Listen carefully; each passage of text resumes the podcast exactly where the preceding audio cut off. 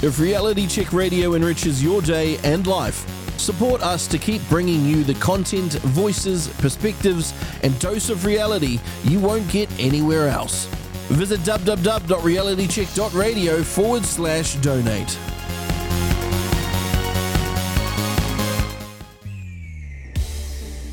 Up next is Pete's Ponderings on RCR, Reality Check Radio.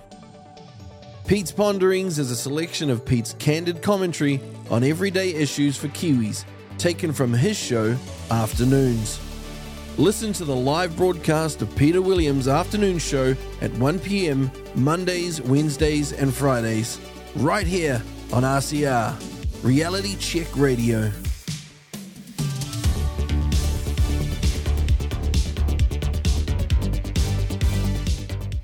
Has there ever been a more coordinated media attack on a new government in our entire history? You know, it's as if the mainstream media, with one or two very honourable exceptions, has just kept up a non stop barrage of stories pushing back against government policy, policy that was, after all, campaigned on, voted for by a majority of the population on the 14th of October, and then agreed between the coalition partners. But in the eyes of the political left, this is not democracy. This is called the tyranny of the majority, or a new word which has crept into the lexicon, invented by the left. That word is majoritarianism. As Winston Churchill said in 1947, though, democracy is the worst form of government except for all those other forms that have been tried from time to time. But this non stop attack from the self admitted lefties in the media. And remember the survey back in April of this year, which showed that 65% of New Zealand's news media journalists said they leaned politically left. This non stop attack has just continued day after day. And it's hit an absolute nadir this week, an absolute bottom this week, with more faux outrage over people due to turn 100 years old. They will not receive their congratulatory letters from the dignitaries like the Prime Minister and the King because of a delay in designing the letters after the change of government. The article uh, makes it look like it's government ministers who are holding up the process because ministers have to decide on the design and content of the letters. Really? Surely the public servants could be a bit proactive here, couldn't they? Can't they change the signature? Isn't the letter essentially going to be the same as for the last government, but with a different signature? I mean, was there a, a similar hold up when Chris Hipkins took over from Jacinda Ardern? Now, this is not exactly a big deal, and surely Chris Luxon and Casey Costello, as the new seniors minister, would surely be very happy to quickly sign off on such letters. But no, uh, let's make it look like the new government are a pack of Grinches in the lead up to Christmas and in the lead up to some significant milestones for a small number of people, those who turn 100. Then there is the matter of the FPAs, the fair pay agreements. We finally found out via a column written by Roger Partridge of the New Zealand Initiative that both Treasury and MB advised the then Labour government against FPAs four years ago, saying there was no evidence they increased productivity and that they were actually contrary to international labour regulations. But you never heard any of that in the reportage of the FPA legislation being repealed. Nope. The only narrative came from the union saying how terrible the repeal was going to be for workers, although, of course, not one FPA was ever concluded. And the outrage against the repeal of the tobacco prohibition bill continues apace this was legislation, remember, not due to come into effect until next year anyway, and it is based purely on an ideology that banning something means that people won't use it and won't try to access it. I mean, that worked so well with alcohol in the US 100 years ago, didn't it? And it works really well with cannabis today, doesn't it? Uh, I mean, reporting around the appeal of this legislation makes much of modelling and how it would save countless lives and billions of dollars. You know, anybody born after 2008 would never, ever be able to buy tobacco. Modelling. Ah, modelling. Need one say any more? That the percentage of the population who are smokers has dropped from nearly 30% at the turn of the century to just 8% now suggests that education about tobacco's harm, high taxes, and smoking's social uncoolness is working. That, you see, is real evidence. Modelling is merely predictive, and precedents for other vices suggest what was planned and what was legislated for would never have worked. But you never get any sort of analysis of these matters from the media. All they have in their narrative is the pushback against the idea. So, why not some deep thinking about the issue from the other side? Hell no. We can't have the government being seen in a possibly good light, can we? Thanks for tuning in to RCR, Reality Check Radio. If you like what you're listening to, or even better, if you don't agree with what you're listening to, then get in touch with us now. You can text us with your message to 2057, that's 2057. Or if you'd rather email us, you can at inbox at realitycheck.radio. We would love to hear from you, so get in touch with us now.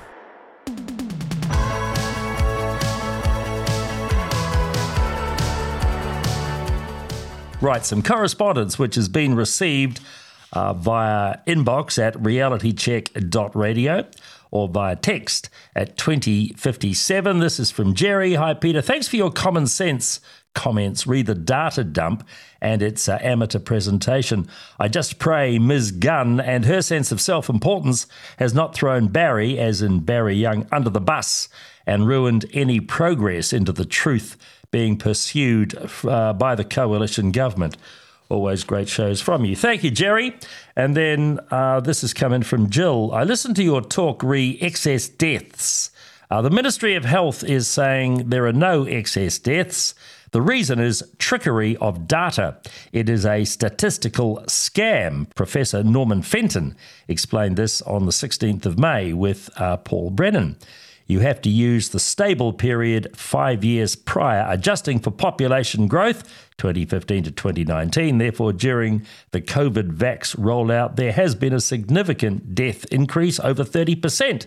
Uh, the health department has included 2021 and 2022 in their figures, which have had the excess deaths, so that when they look at 2023, they say there are none because all those years had excess deaths. It depends on what years you take and what you adjust for, and which years you choose for your baseline years. Hope this makes sense. It sort of does, Jill. Thank you for that. And then on the matter of uh, the interview we had with Chris Newman last week, uh, Peter, yes, the Maori Party is a joke. Cowboy hat and pink jacket, really? Time for the Maori seats to be abolished. It is racist by definition. They were designed for a time when voting required land ownership. If we are one people, then one electoral roll and no special seats for one race. And then also on that, uh, for clarification on the fraud between the Freeman draft of the Treaty of Waitangi have a chat with Julian Batchelor. The difference between uh, Littlewood's version or James Busby's uh, version, which is these days called, I think, uh, the Littlewood version of the treaty, uh, and the rogue Freeman version is the core of Julian's information that I, uh, I understand was the basis of his talks, uh, the no co governance talks that he gave before the election. Uh, and then this from Dave, and he opens a few cans of worms. Enjoyed your show today. Pleasing to hear an intelligent debate on this mess known as the treaty. Uh, you stated Maori was in New Zealand in the 1300s. Polynesian Maori, true. But when we are talking of human habitation of New Zealand, this is only one chapter in the long history of New Zealand. Many races were living basically in peace before the warring fractions from the north arrived. And he then quotes a couple of books, one by John Dudley Aldworth and one by Martin Doutré. Uh, they're respectively called Forbidden History, and the other one, The Littlewood Treaty. Uh, there is much more to the story than just what happened after Abel Tasman and James Cook, a story that should be told and appreciated by all New Zealanders. Maori and the British are but a small part of our recent history human habitation dates back 2,000 plus years, maybe even more in New Zealand. Well, Dave, that is a very big call to make. a lot of anthropologists and archaeologists say that is not true. But the discussion, I'm sure, will always continue. Thank you for your correspondence.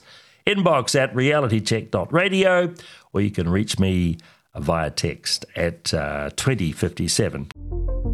Want an easier way to listen to RCR? Well, you can now download the brand new Reality Check Radio app, both on iOS and Android. We've completed our beta testing, and the app is now live. You can visit the app stores direct or find out all you need to know at www.realitycheck.radio forward slash app. That's at realitycheck.radio forward slash app. Our test bunnies have been hard at play to ensure you have access to everything from listening to our live broadcast, downloading some of our incredible interviews, and checking out the latest blogs, all from the very same app. So get listening and download the RCR app now. Now, here's the first thing that came to mind earlier this week about the news that protesters had been abseiling inside Te Papa and defaced the Treaty of Waitangi exhibit. How the hell can you walk into a place like Te Papa, home to millions of dollars worth of valuable exhibits, with abseiling equipment, and start climbing down a wall? Have Te Papa management not heard of a thing called security? And even if there were no security guards on the door, as there should be, then what about the people at reception? Did no one have the presence of mind to ask what was going on as people walked in with abseiling equipment, not to mention their protest signs? I mean, it's almost like the staff at Te Papa condone this protest. And then once the protest was underway, how long did it take for staff to call police? And how long for police to get there? you get the feeling, feeling rather that frankly there was not much urgency in the response to this protest. The boss of Museums Aotearoa, Adele Fitzpatrick, says she doesn't favour increased spending on security at the country's museums and art galleries. It all seems, frankly, a pretty laissez faire attitude, one that she may well come to regret as Maori activism becomes more prevalent. At least, though, she has the good grace to acknowledge that the exhibit which was vandalised is important, as Ms. Fitzpatrick says. I quote, It's a mistake to ignore parts of our history because we don't like it now or because it's painful now, unquote. But you know, the protesters' claims the other day are utterly illogical. They say that just the Te Reo version, Te Tiriti o Waitangi, is the only legal document and that the treaty, as displayed at Te Papa, is not a translation of Te Tiriti. But hang on, how could that be? In February of 1840, James Busby and William Hobson did not write a treaty in Te Reo, they wrote it in English. It was then translated by the missionaries Henry Williams and his son Edward. Hobson, as the Queen's representative, signed both the English and Te Reo versions. The Maori chiefs, though, signed only the Te Reo version. Hobson made a mistake in signing something he did not completely understand, that is, the Te Reo version. But the point is, there were two versions of the document in 1840, and one surely has as much validity as the other. Uh, just what is the original English version of the treaty, though, remains debatable, as we talked about here last week. A piece of paper with an 1833 watermark was discovered in Auckland in 1989. It may or may not be the version that Busby wrote for Hobson to sign and for the Williamses to translate. Many questions remain about copies of the treaty written in freehand by Hobson's secretary, James Freeman. Uh, there is one school of thought that Freeman's copies have emerged as the so called original English treaty when they were not. But either way, the claims of these protesters uh, the other day are just irrational. The problem with the treaty or Te Tiriti has always been the translation. Uh, the Waitangi Tribunal even went so far as to get a distinguished uh, Maori scholar of the time, Sir Hugh Kawharu, to translate uh, Te Tiriti in 1986. He translated the preamble to say, quote, Chiefs will agree to the Queen's government being established over all parts of this land. That's in the preamble. And then in Article 1, quote, the chiefs give absolutely to the Queen of England forever the complete government over their land, unquote. If that's not clear enough, listen to the words of Tamati Waka Nene, a signatory at Waitangi in 1840, speaking at the Kohimarama Conference in 1860 on the treaty. Quote, Therefore, my friends, do I say, let this governor be our governor, and this queen our queen. Let us accept this governor as a governor for the whole of us.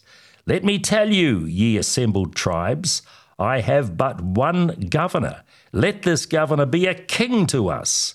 Listen again, ye people. When the governor came here, he brought with him the word of God by which we live. And it is through the teaching of that word that we are able to meet together this day under one roof.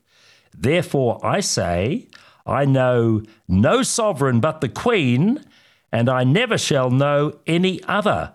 I am walking by the side of the Pakeha. Unquote. Tamati Waka Nene a chief who signed the Treaty of Waitangi, Te Tiriti, in 1840, speaking at Kohimarama 20 years later. You see, the problem for revisionist historians at the Waitangi Tribunal and at universities is that there is ample evidence in the country's archives to prove that Maori chiefs knew very well what they were signing in 1840 and what they confirmed 20 years later. And they did cede government of the country to the Queen of England. There has been a long march through the educational institutions of this country for at least a quarter of a century on matters pertaining to the Treaty of Waitangi. And that's why the protest the other day seemed to garner a certain level of public sympathy. One wonders, actually, if that trend can ever be reversed. It needs to, though. Otherwise, a 50 year old grievance industry will never end and the abseilers will come calling at Te Papa once again. RCR is on a mission to revive honest media, and now you too can be an integral part of it by joining the RCR Foundation Members Club. Receive exclusive benefits only available to club members, including your own backstage pass to join the hosts for interactive behind the scenes discussions, along with our all new daily curated news summary, RCR Bites that's delivered to your email box every morning, keeping you on the pulse of the news that matters in just a few minutes per day. To find out more, visit realitycheck.radio slash members to see how you can join the mission that's making a difference. Making a difference. The commenter named Andrew responded to a recent post about the Barry Young data release. He had questions about the country's crude data on deaths in 2022, and more importantly, the death rate. Now, as has been pointed out previously, our overall death rate per thousand of population for the calendar year in 2022 last year was the highest this century. To remind you, the crude death rate last year was 7.53 deaths per thousand people of the estimated mid year population, and that's the first time that number has been over seven since 2002. In the 12 months to the end of September this year, that rate had dropped a little to 7.23. But Andrew, our commenter, while not disputing that ratio nor the total number of deaths last year, 38,574, are the highest in our history, he suggested I look at what are known as the standardized and age specific death rates to get a more realistic take on what happened last year. Now, the standardized death rate is the weighted average of the age specific death rates of a population, uh, the weights being the age distribution of that population. Yes, I know it's complicated. It's, uh, it's, it's a statistical construct designed to compare mortality rates in various countries where the age distributions are different. It's the crude mortality numbers and death rates which provide the comparison from year to year in New Zealand, and they're regarded as the best reflection of the health of the population overall. On that basis, the overall number says we are dying at a much higher rate than just two years ago. But the statistics from InfoShare, the Stats NZ uh, database, uh, allow us to look at age specific death rates too. And this is where a somewhat different theme emerges. So let's compare 2019, the last normal year before the COVID era, with 2022. The crude death rate in 2019 was 6.87. So 2022 last year was 10% higher, than what you would call a normal year. Uh, by the way, from 2009 through to 2019, that uh, 10 11 year period, the crude death rate in New Zealand hovered between 6.53 and 6.92. So that's why this 2022 number of 7.53 is such an outlier. InfoShare, though, breaks down the age groups into five year periods from zero to 90 plus. Looking at the age brackets from 15 to 19 through until 50 to 54, the death rate in 2022 was actually lower than in 2019 in six of those eight age groups. The death rate, the higher death rate in 2022, only started to kick in regularly at the 55 to 59 level. Mostly the differences in the death rate are small, except in the 90 plus age group, where the rates are 215 per thousand of population in 2019 and 234 in 2022 which puts rather a different complexion on things, does it not? Yes, there was a massive spike in both the number of deaths and in the death rate.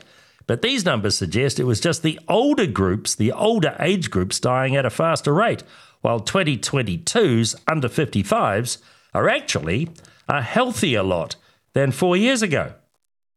The crude numbers, there's a lot of numbers here, I'm sorry about this. The crude numbers for deaths in those aged 70 or over show that 3,798 more people died in 2022 than in 2019. Considering the difference between the respective totals in those years was 4,317, and 87% of those were aged 70 or more, there is a now somewhat different complexion on last year's death explosion. The reality is, the vast majority of those who died last year, as in most years, were in the older age brackets.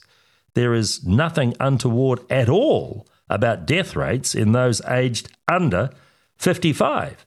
In fact, the data analyst David Hood claims the death rates in every age group since vaccinations began are lower than before COVID.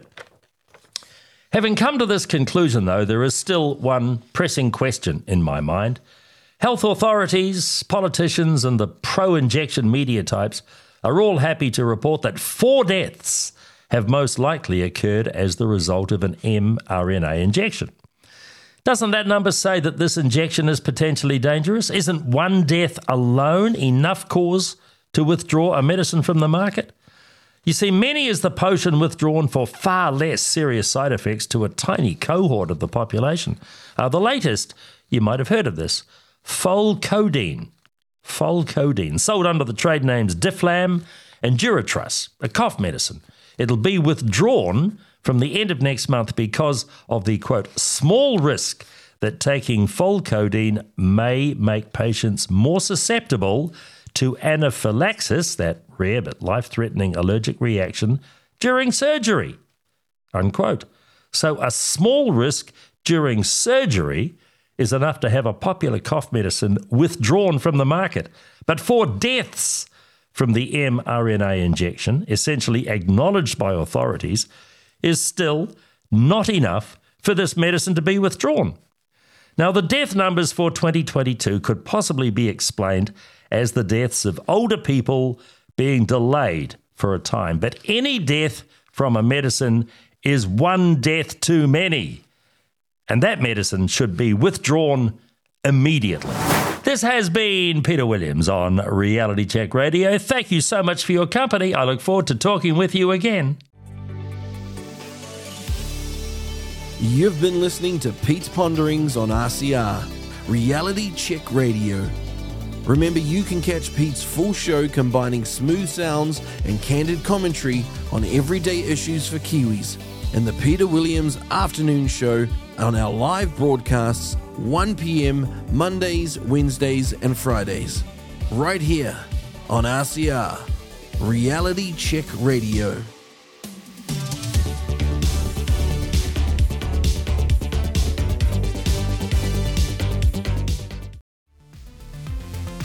Thank you for tuning in to RCR, Reality Check Radio. If you like what you're listening to, or dislike what you're listening to, Either way, we want to hear from you. Get in touch with us now. You can text us with your message to 2057. That's 2057. Or email us at inbox at realitycheck.radio. We would love to hear from you, so connect with us today. With your help, we can continue to fight for freedom. This is not possible without your generosity. Join our quest for the truth and our freedom. Simply visit www.realitycheck.radio forward slash donate to make a difference today.